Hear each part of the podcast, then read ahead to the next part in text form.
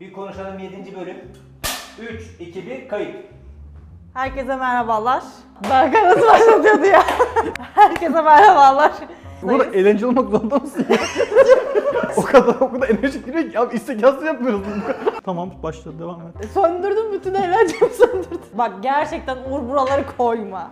Yanımda çok uzun zamandan beri programı almak istediğimiz ve kendi yüzünü ancak şimdi gösteren Özgür var.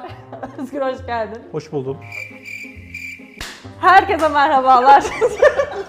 ya ya şu ne bu, bu ne bu? Yapma bunu ya. Herkese merhabalar. Yılbaşı konseptimizle sizlerleyiz. Özgür haftan nasıldı? Özgür nasılsın? Haftan nasıl geçti? Ya, ya, bak sabah beni nasıl karşılıyorsan öyle karşıla. ya, bu- ya burada özel bir şeyle karşıla.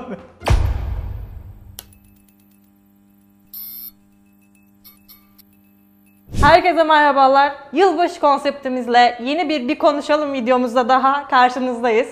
Bu sefer uzun zamandır getirmeye çalıştığımız, sonunda da başardığımız Özgür var yanımızda. Özgür hoş geldin. Hoş buldum. Herkese merhabalar öncelikle. Tabii yani siz bayağıdır bölümleri çekiyorsunuz. Ben de yeni bir dahil oldum aranıza. Yani açıkçası özendim. Bayağı hatta özendim ve şimdi buradayım. Haftan nasıldı Özgür? Valla gayet güzeldi. Senin haftan nasıldı? Benim de güzeldi. Her zamanki gibi yoğun geçiyor süreçler. Her iki tarafı da e, götürüyoruz. Hepimiz ayrı danışmanlıklardayız zaten.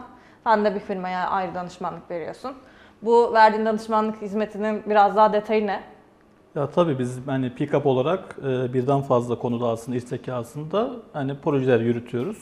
Bunlar genelde işte veri mühendisliği, veri ambarı ve BI olarak ayrılıyor. Ben de daha çok aslında pick-up bünyesinde veri mühendisliği ve veri ambarı e, işlerini üstleniyorum. Veri mühendisliği ne ola ki? Ya aslında veri mühendisliği ne? Şimdi biz artık yani verilerin dünyasında her şirkette işte data analyst, data engineer dediğimiz artık kavramlar var. İşte veri bilimci, veri mühendisi, veri analisti de- dediğimiz. Aslında biz de veri mühendisliği olarak şirketlerin verilerini toparlayıp raporlamaya hazır ortamlar oluşturuyoruz. Veri mühendisliğinin kısaca tanımı böyle. Peki bunların esas hani bir sürü şey saydın aslında. Data engineer, data analyst, e, aynı zamanda e, machine learning ile alakalı yine şey tarafları, analiz tarafları vesaire. Bunların genel farkları ne? Yani ben ne konuda ilerleyeceğimi nasıl bileceğim? Bir data engineer hangi konuda ilerler, ne yapar? Ya aslında aslında isminden de çok belli. Biz işin mühendisliğini yürütüyoruz. Diğer taraftan hani bir analist e, ne yapıyorsa günlük hayatında bir veri e, analisti de şirket içindeki o iş birimleriyle konuşup bizim için hani e, bu veriyi nasıl buraya getirmeliyiz, nasıl şekilde getirmeliyiz ve nereden getirmeliyizin aslında sorusuna data analist cevap veriyor. Esas süreçleri aslında toparlayan, baştan sona nasıl olacağını planlayan kişi data analist. Aynen kesinlikle öyle. Biz de aslında e, bir sonuçta bir analize göre bir plan belirleyip en sonunda e, o mühendislik işini yapıp bir ortam hazırlıyoruz. Data engineer'lar. Evet. Başka? Birkaç tane daha vardı. Tabii de veri veri bilimci dediğimiz bir e, arkadaş var. Bu arkadaş da aslında işte e, bu makine öğrenmesi tarzı metotları işleyerek veriyi e, da aslında şirketlerin daha iyi analiz yapmasını sağlıyor ve daha iyi sonuçlar elde etmesini sağlıyor. Yani bu aslında 2000 yılından beri günümüzde gelen bir konsept. Aslında biz veri mühendisleri olarak da bu konseptin altyapısını hazırlıyoruz. Aslında çoğunlukla e, iç içe de çalışabilen meslekler, doğru mu? Tabii tabii kesinlikle. Çoğu yerde ayrılmayabiliyor aslında. Ke- Evet evet kesinlikle yani mesela bizim hani danışmanlık verdiğimiz şirketlerin e, çoğunda hepsinde mesela yani data analistler, e, data engineer'lar veya veri bilimci arkadaşlar aynı ekip içinde e, var oluyor. Çünkü aslında he- üçü bi- birlikte olunca tek bir projeyi ayağa kaldırmış e, oluyorlar. Peki en çok bilmeleri gereken programlar ya da programlama dilleri vesaire var mı? SQL. Ka- Kalkalım direkt. SQL. Hani aslında e, ya bu biraz değişik e, bu ya bu sorunun cevabı. Hani içinde bulunduğu şirketin te- teknoloji siteyi nasıl? Öncelikle bu önemli. En temelde SQL diyebilirim. Çünkü e, birçok şirkette ilişkisel veri tabanları var ve bu veri tabanlarını daki veriyi sorgulamak için SQL çok rahatlıkla işleyebilir. Ve bunun yanı sıra da aslında Python gibi e, veriyi işleme gücü yüksek e, bazı dilleri de aslında buna e, imkan sağlıyor.